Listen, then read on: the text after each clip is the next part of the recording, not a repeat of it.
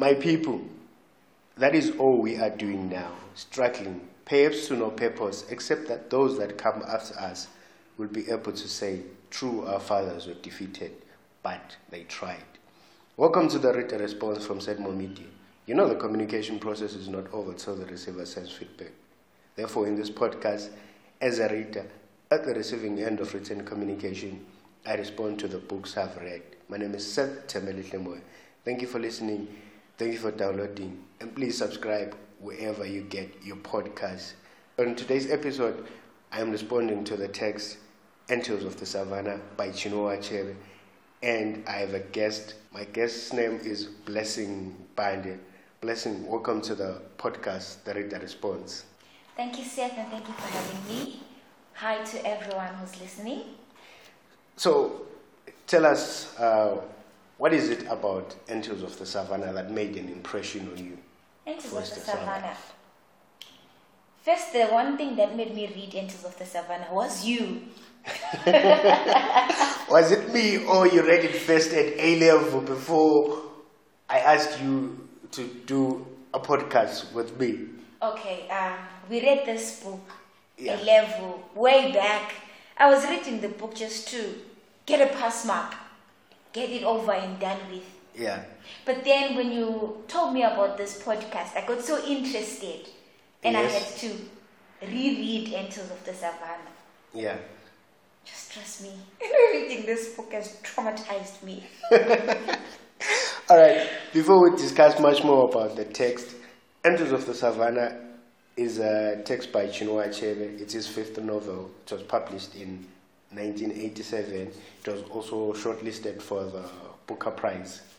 Uh, the text is set in a fictional state called uh, Kangane.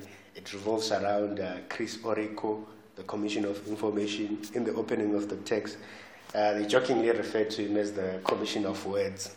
Uh, and Beatrice, the Senior Assistant Secretary at the Ministry of Finance, she's also Chris Slava and Ikem's friend. Ikem is Ikem also the, editor of the National Gazette, and it is through these uh, three that the story of Kangane is told, and uh, the text revolves around them, and each of them get to narrate from a first-person narrate, uh, narration the story of Kangane. There's also the use of the third-person narration. So, like she said, we read this text in at, uh, in 2008 and 9 when we were doing our A level. But uh, we reread it and decided to do a podcast on it. And I would say, from my perspective, time has changed the way that I view Anthills of the Savannah. What do you think? The same applies to me. it has changed a lot. Yeah. what has changed? Um, back then, reading it, it was just a novel. Yeah. We would see traces happening here and there. But yeah. most of the things that were written in the text, yeah. we would always think, ah, such things do not happen. It's just fictional literature. Yeah. But living in the modern day society and living in the Kanga that I am in now, I know it's not literature. Yeah. It's actually literature reflecting reality. Because, like you said, we, we never thought we'd live uh, in a country which had uh, a coup, which is not a coup. And then there's uh, a lot of things that have taken place that are, are sort of like, are sort of things that happened in the text. We've uh, had journalists disappear here in, in, in Zimbabwe. So that is the thing about, maybe that is the, another difference that has come about over the years now that we're reading the text now. So what more can you say uh, uh, about the text? Moving on. Um, seeing that Anthills of the Savannah revolves around a group of friends. Yeah. Like I said, this is not merely literature. Yeah. You can see that even in any African setup, most of the governments are made up of a group of friends, people yeah. that come a long way, way. in courts with each other. Yeah. So these these guys in the text, Chris Ikem and His Excellency, yeah. they come a long mm. way with each other.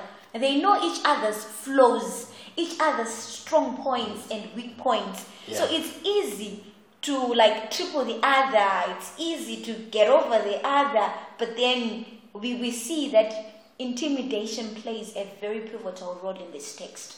Yeah. I think what I found maybe interesting about the, the text is coming from Matabeleland.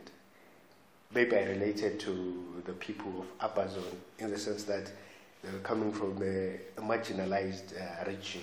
Uh, even when they plead for, for help from the government, they are ignored because the government feels that uh, the people of Abazon slighted that is, the president feels like the people of Zone slighted him in, in not voting for him for his uh, presidency for life.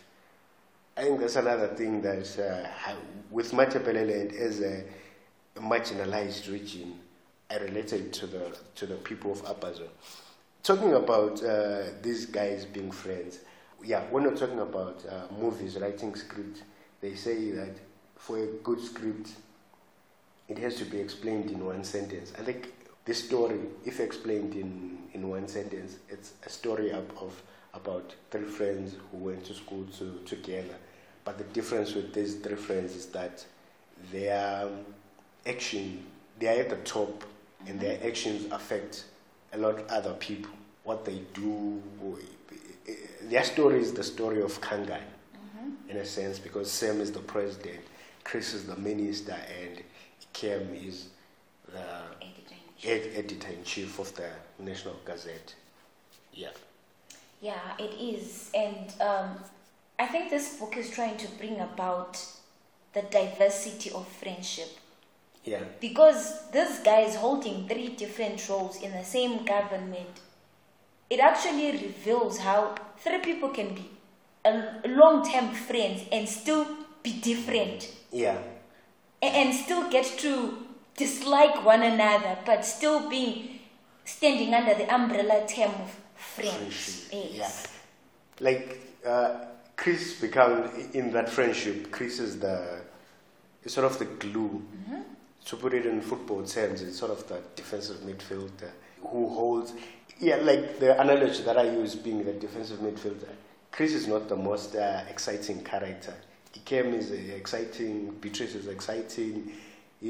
Even Sam to a certain extent because they're, they're all these exciting characters and Chris is only exciting at the end when it becomes bolder. So like I said, he's sort of like this guy who's a defensive midfielder. We don't think much about defensive midfielders in football, but when they're out of the game, you realize ah, Sergio Busquets is missing, something like that. So I think Chris sort of uh, glues them all together, and he says that he's always been in the center of the between Ikem and Sam. While Sam was this uh, athletic guy, Chris was the bookish, nerdy guy, and he was always in the center. Yeah. Excuse keeping them together. I think that is all. So, what do you think about maybe the in terms of dictatorship, uh, power corrupting, and all that? Oh, trust me, you've brought me to my favorite text in the book. Power Yeah. corrupts. But absolute power corrupts absolutely. absolutely, yeah. I mean, we're seeing a mere soldier in court. Mm, yeah, and now I would like to uncourt. His Excellency actually even states that I am just a soldier. Yeah. I'm used to taking orders and giving orders. I know nothing about running the affairs of a country. Can't, yeah.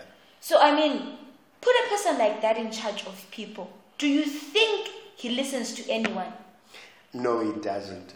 I think he also, maybe the people around him have also given him that absolute power, becoming the yes man. Even Chris himself, even his cabinet at the start of the text, they are not, what can I say? They're not willing to, to challenge him. We see some of them are hiding, and some of them are, are just there to laugh at his bad jokes. You know, you always laugh at the boss's bad jokes, no matter what.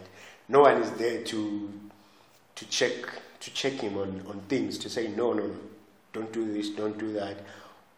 They are willing to go with him in whatever that he does. Yeah, and I think that's the problem with dictatorship. Dictatorship instills fear, Yeah. even in those that you rely on. Because trust me, dictators do have people that they rely on. Yeah. His Excellency relied on Chris, and at some point he relied when he came. But then he had this thing in him of instilling fear in his friends to such a point where they would only smile when he's away, Yeah. and when he walks in, they would tremble with fear. Yeah. Someone would shake just holding papers, and even to the extent of letting them fall to the ground because that person cannot stand His Excellency's presence. I mean, who does that? Yeah. I think to move on from maybe Sam, Chris, and Ikem, I'd like to talk about my favorite character in the text, which is Beat- Beatrice. I like Beatrice, and I would say what made me like Beatrice more is when I was reading Things Fall Apart, another text by Chinua Achebe, which is his first novel. Uh, there is a character in Things Fall Apart called Enzima, which is uh, the daughter of Okonkwo. I, I read Anthills of the Savannah first, then Things Fall Apart, and what I realized was when I was reading Things Fall Apart, I felt like Beatrice is the reincarnation of Enzima. Reincarnation in the sense that they have similarities, because Enzima is said to be the strong and intelligent girl, which also applies to Beatrice. Uh, Enzima, with uh, both of them, they're, uh, they're women. And in the case of Enzima, uh, Okonkwo says Enzima has the right spirit. However, the problem is that she's a girl. And throughout the text, Okonkwo says, I wish she had been a boy. I wish she had been a boy because uh, she has the right spirit. However, in that pre colonial era, Enzima doesn't uh, rise or doesn't flourish, even though she's this strong and intelligent woman, because the, uh, the culture or the systems at the time did not allow. But then we see Beatrice in Anthills of the Savannah rising to the top, and she's said to be, she holds an important post. She has uh, leadership qualities, and the times let her flourish to a certain extent. The other thing, um, Beatrice, is, she says that uh, her mother held a grudge against her because she was born a, a girl. Uh, the actual quote is uh, I didn't realize until much later that my mother bore me a huge grudge because I was a girl, her fifth in a row, though one had died, and that is when I was born. She had so desperately prayed for a, boy to give uh, to my father. So those were the similarities that I, I, I found with Beatrice and Enzima. Yeah, I also love Beatrice. I actually do not just like her, I Yeah. love her. Yeah. She is this personification of a, a powerful, strong willed woman. Every girl's dream mentor.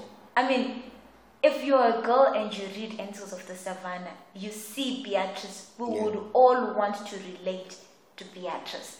I mean, she she is idolized as a person who's I mean, who gets educated and is well learned more than the inventors of English? I mean, Mathematical say, uh, is it? No, it's not mathematical. Sam says uh, she beat the English at their own language to become first in her class.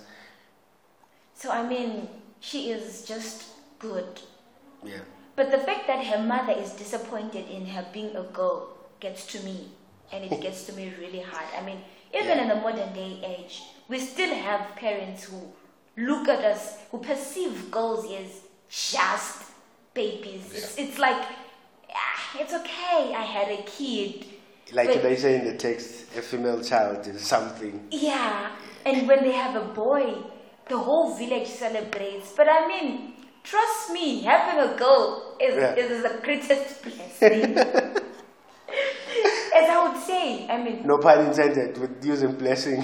exactly, no pun intended. Please, please, please. But having a girl child is a blessing. Yeah. Beatrice is educated. She came first in London. Yeah. I mean, now she comes back with that knowledge and information to educate a whole nation of Kangan. I mean, educate a girl child, you educate a whole nation, but educate a boy child, those guys are, are selfish. Please, no offense. oh, take those biases. She's responding to the text in her own words. But like you said, uh, uh, I also like, like I said, I like Beat, I like Beatrice, and at the end of the text, she holds the naming ceremony, which is supposed to be led by um, a, a male, a man, mm-hmm. but she does it, and when she also she also brings a, a democratic element to the to the text. Mm-hmm. She sort of um, stands up to the whole to the to the systems of uh, maybe of, of patriarchy, and shows that you know there's things can be done. in working together. Yeah, they, women can still take up positions that are known to be a man's duty. Yeah, and, and she's also leading these uh, these youths because, as it says at the end of the text, there are all these young people that are taking Africa to a new direction. I don't know if Africa is going into any other direction than us going round and round in, in, in conflict, in wars, and a vicious cycle of uh, political crisis. Trust me, Africa is all going to Kangan. We're not going anywhere other than Kangan. Uh, but Kangan, like, all right. We are all going to Kangan. You get rid of Sam, you get yeah, another, another Sam. so, so there is a, what are you're saying with, with a crisis of, of, of leadership in, in Africa. Yes. With replacing the same person with the same person, just. Uh, um, I think in simple terms, we are killing a huge snake, replacing it with a smaller snake, and not knowing that it, it might grows. grow and be a bigger snake someday. So that's what we're doing in Africa. I mean, Chinua Achebe, in my own words, I would say he was he's a prophet. Yeah. Who writes a script that comes true into like half or three quarters of Africa?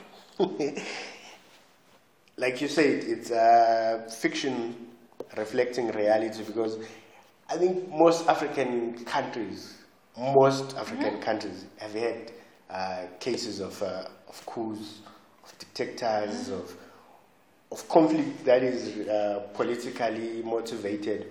All those things, they get to, to happen. Another important character in the text is uh, Ikem. And I, I feel like Ikem is sort of, uh, what can I say? I think um, Chinua Achebe sort of infuses some of his, uh, his, his life into Ikem. Mm-hmm. when he talks about, in the text, uh, before Ikem dies, it says that he visits, in the text, he visits uh, Beatrice and talk about how Beat- uh, Beatrice, or is it Beatrice or Beatrice, has changed his approach when it comes to women. Yeah, in, ter- in, in that he, it, it goes back again to the character of Enzima and Beatrice being the same, in the sense that uh, Ikem says, I've been writing, I've been thinking women are needed as um, people of last resort when it comes to uh, things, it comes to conflict and war, or, or when it comes to situations, why at least we should consider women in everything that we do every day of our life. And, she, and he says that Beatrice has changed him in terms of that. So I think uh, that is sort of uh, Chinua Achebe accepting that maybe as a writer, he's not been treating women, uh, in a, he's not been looking at women as equals, as people who can uh, do things, uh, who can do what men can do, not that women are always needed as a case of last resort. Yeah, but also feel that Chinua Achebe was somehow pouring out his feelings using Ikem Kim, and yeah. Beatrice. Yeah. That was him speaking. speaking. Yeah, yeah. Because I think uh, on Things Fall Apart, I also read part of the book actually. Yeah. he was portraying a normal African mm, man. Yeah. And in Anthills of the Savannah, he's portraying a modernized mm. Man. Yeah. Chinua Achebe has been all over the world. I think he's interacted with too many people. He has seen how the world evolves and how the world acts. So I think he was trying to make people understand the importance of women mm. and their capabilities. Yeah. In as much as we are not built the same, women and men, Yeah.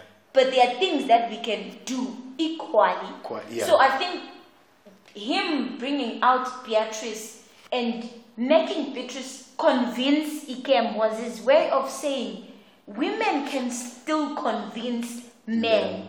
Women can still have a way of having men and women work together. Because at some point, people view Beatrice as this um, conniving, Manipulative. manipulative, and controlling woman. Yeah. But then Chinua Achebe uses Beatrice to convince Ikem to show to show him that women also have rights. Yeah.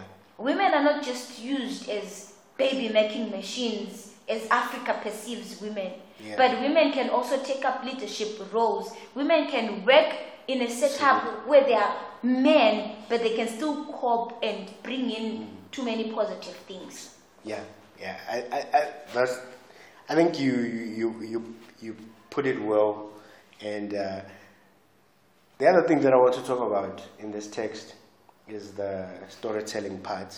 Ikem visits um, the delegation from Abazon at the hotel, and then the M is it the MC? Yeah, the MC attacks Ikem and says Ikem doesn't visit uh, the Metaville uh, in Abazon, doesn't attend their um, their ceremonies, and then the elder, that is a, a character referred to as the old man, stands up to defend Ikem, and in his defense he talks about uh, the importance of the story and how the story guides us, uh, and the importance of storytellers, and the importance of the story in his inspiring uh, the next generation that comes after.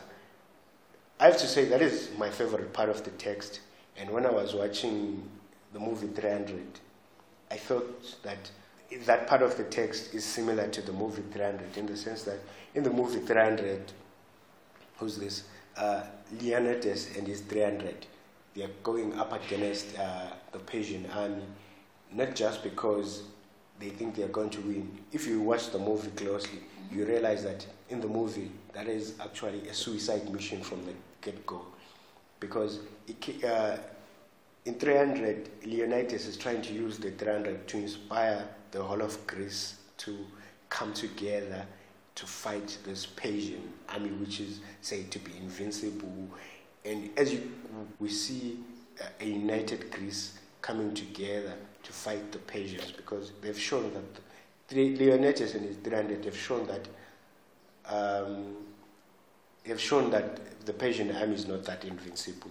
It can be beaten, it can be defeated.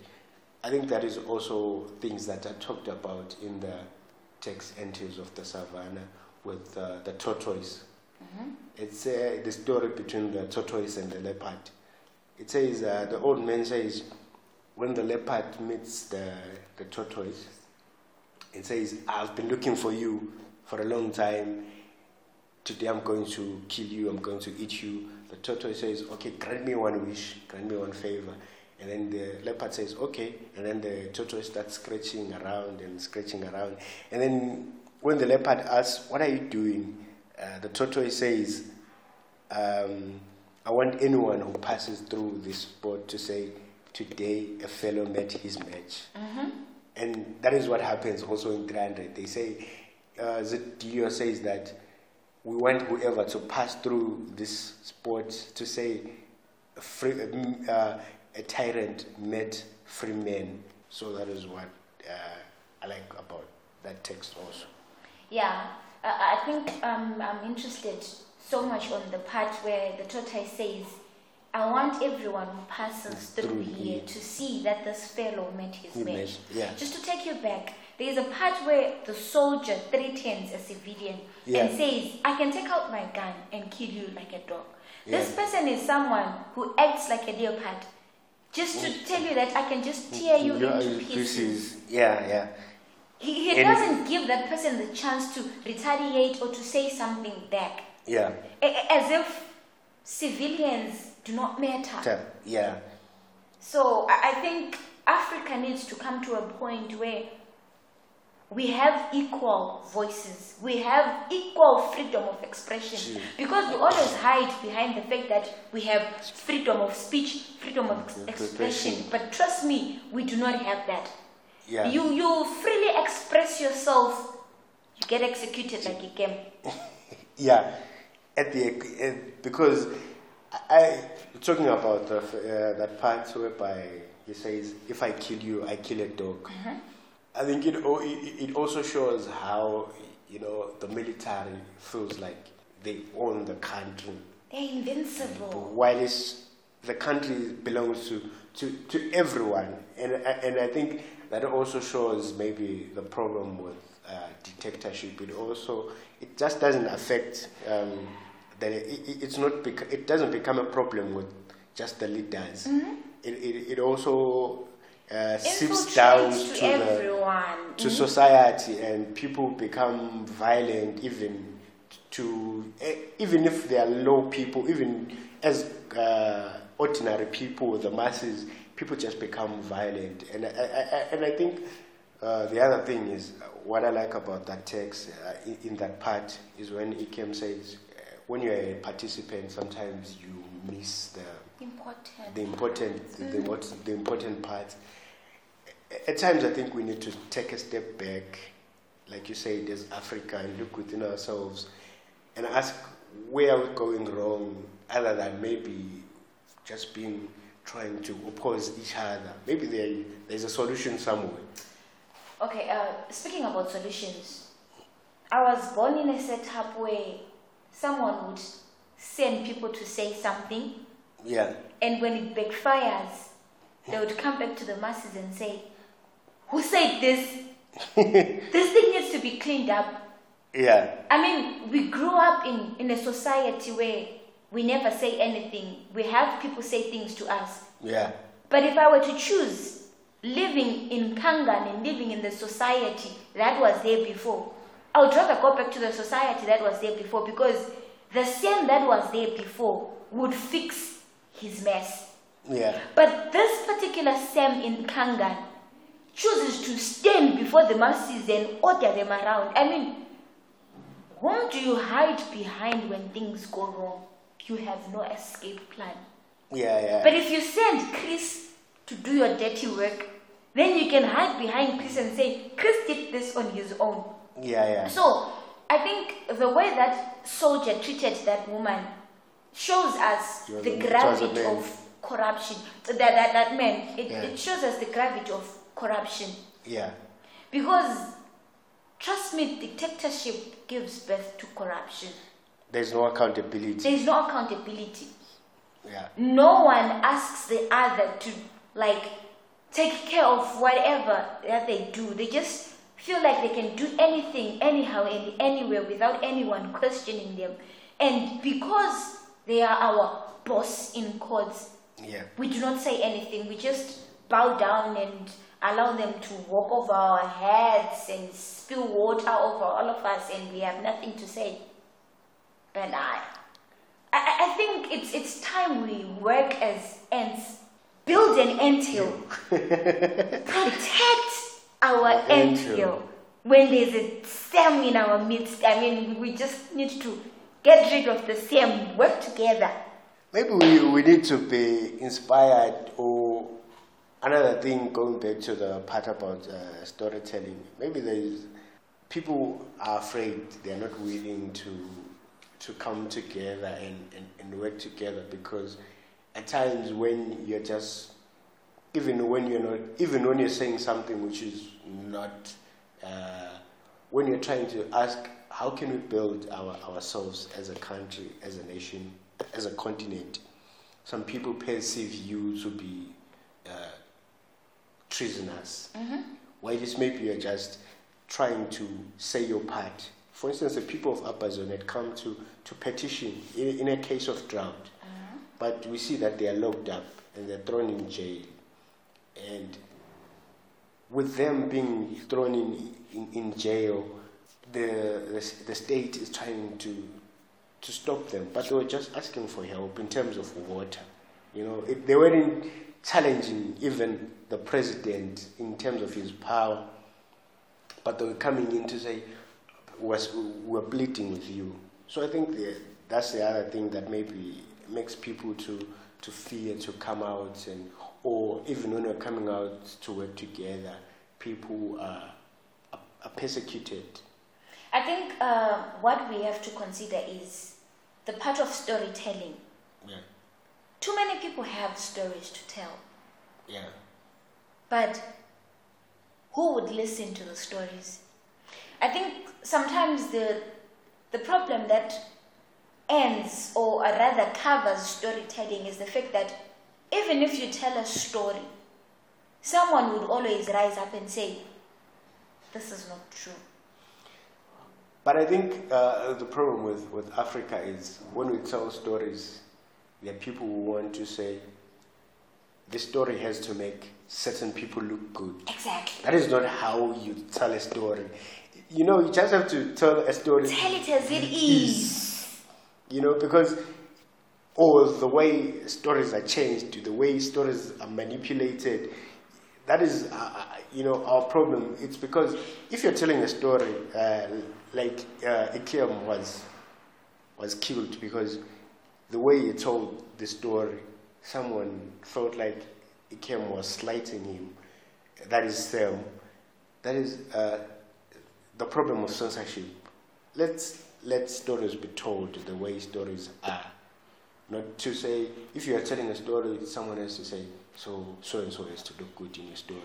That is not how stories. Do you know what I think? I, I think I think that's why the old man says the story is in charge, Mm-hmm. and it always the story, the true story always comes at the top. tell people the story just the way it is. Do not add, do not subtract, Right. and leave the masses to decide Right. on what they want to believe and what they don't want to believe. Yeah. Because if you sugarcoat a story, and then it means you are depriving people of the knowledge that they're supposed to be having. You're making them hear what you want them to hear, but not what they're supposed to hear. yeah. So I mean, if we if we if Africa learns that news editing, news telling, you're supposed to tell the people things as they ah. are. Allow editors to express and tell stories the way they are. Do not send stories to a certain so and so to edit before the editor in chief. I mean, then why are you even placing that person and telling the masses that this person is the editor in chief? Because we, we already know that this guy is just an idol sitting there. He's not even the editor just in a chief. stooge there. Yes, there's someone who edits the stories behind the scenes. I mean, I, I I think Chinua Achebe is trying to tell us that we have to come to a point where Africa realizes that someone has to tell a story as it is and not get killed.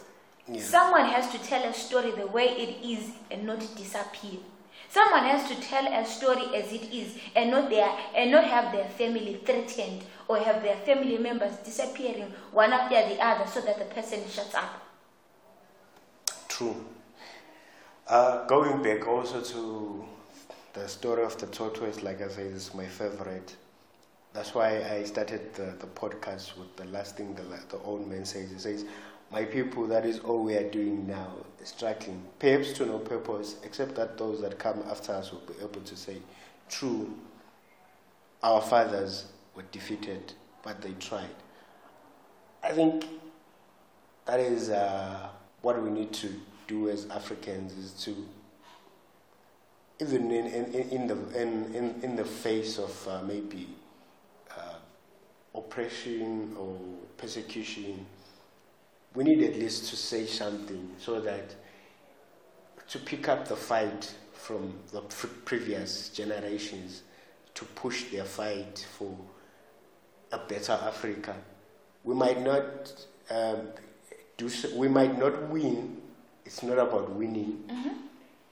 The next generation might pick it up, and to say that it's something that I've uh, also taken in life. Besides maybe talking about the country or anything in my day-to-day life. I think it's not just about winning in everything that you do. Sometimes it's just about laying the foundation for the next person who comes after you to take up a better situation than you. Rather than saying, ah, I'm, I'm defeated, this is what I'm going to, this is where I'm going to die, or this is all I can get. So try and do something for the next person to have a better life.